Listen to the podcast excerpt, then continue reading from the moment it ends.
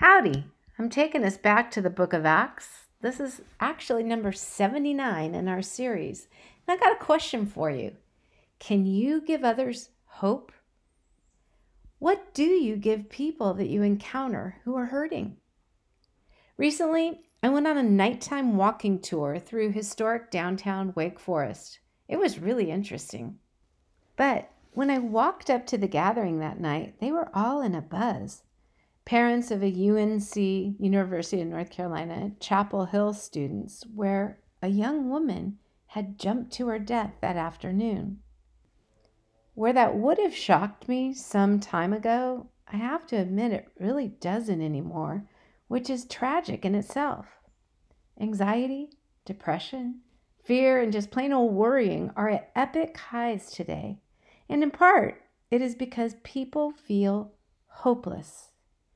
I am wondering could you give someone hope?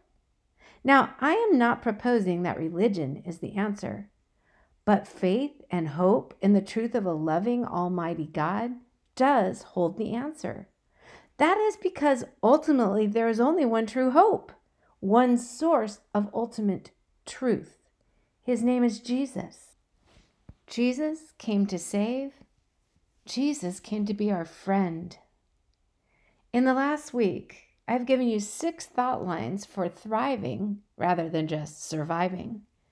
Trusting God fully because He is trustworthy, paying attention to the Holy Spirit of God in your life, reading the Word of God for life, hope, truth, wisdom, intentionally setting aside time to be with God undistracted. Five, or V, valuing each day, being grateful and present for your life.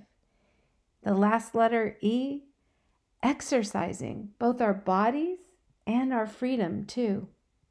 All of these are archived along with hundreds and hundreds of other morning briefings at pastorwoman.net under the morning briefings tab. But there is another critical way you can give people hope.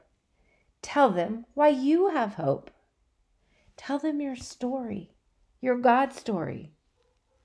Right now, some of you are thinking, My story? Huh, I don't know if I really have a God story, but I think I might like to. That is, I think I would. I guess it depends on what you mean. A God story is how you came to know Christ for yourself not your religion, your Baptist grandmother, or your 12 years of Catholic school. The reason that you believe that Jesus makes a difference in your life, because he does. The reason you have hope. In the last several chapters of the book of Acts, we see Paul telling his story, simply giving his testimony as he was on trial, first at one place and then another, to one group of people and then another. We recall how anxious Paul was to arrive back in Jerusalem, bringing donations to the persecuted believers. But once there, things go south immediately for Paul. This story is captured by Luke in Acts chapter 22, verses 3 to 21. I've included the link in your written briefing. But zoom out for a minute what is Paul doing? He is telling his God story as a witness before the crowd. A witness tells what he has seen or experienced. Paul recounts his own experience as a prominent Jew whose life was interrupted with the truth of Jesus Christ, the Messiah. The crowd listens quietly as Paul gives them the account Luke recorded in Acts chapter 9, which you can look back and read. While it is very straightforward, the events themselves were dramatically supernatural. No one interrupts him, even when he talks about Jesus and his encounter with him. Here's the thing people may disagree with what you take away from some occurrence, but they really can't deny your experience because it was your experience.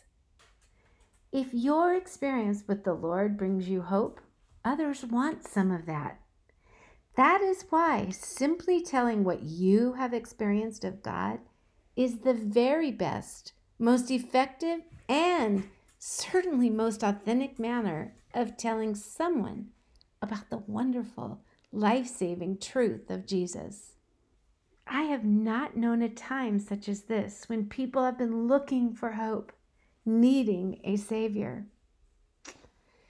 In the last several years, I have watched up close a beautiful woman on the outside, but rather anxious, maybe unsure on the inside, grow to be not just beautiful to look at, but when she talks about Jesus, her friend, well, her whole face lights up.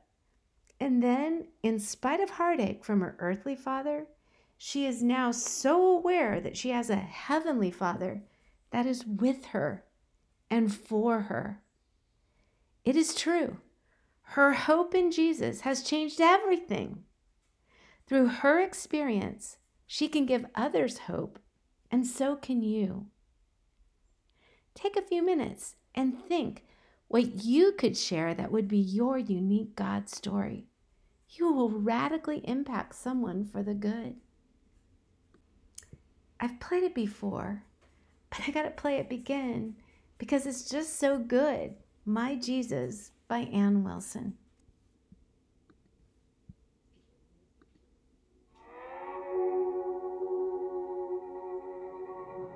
Are you past the point of weary? Is your burden weighing heavy? Is it all too much to carry? Do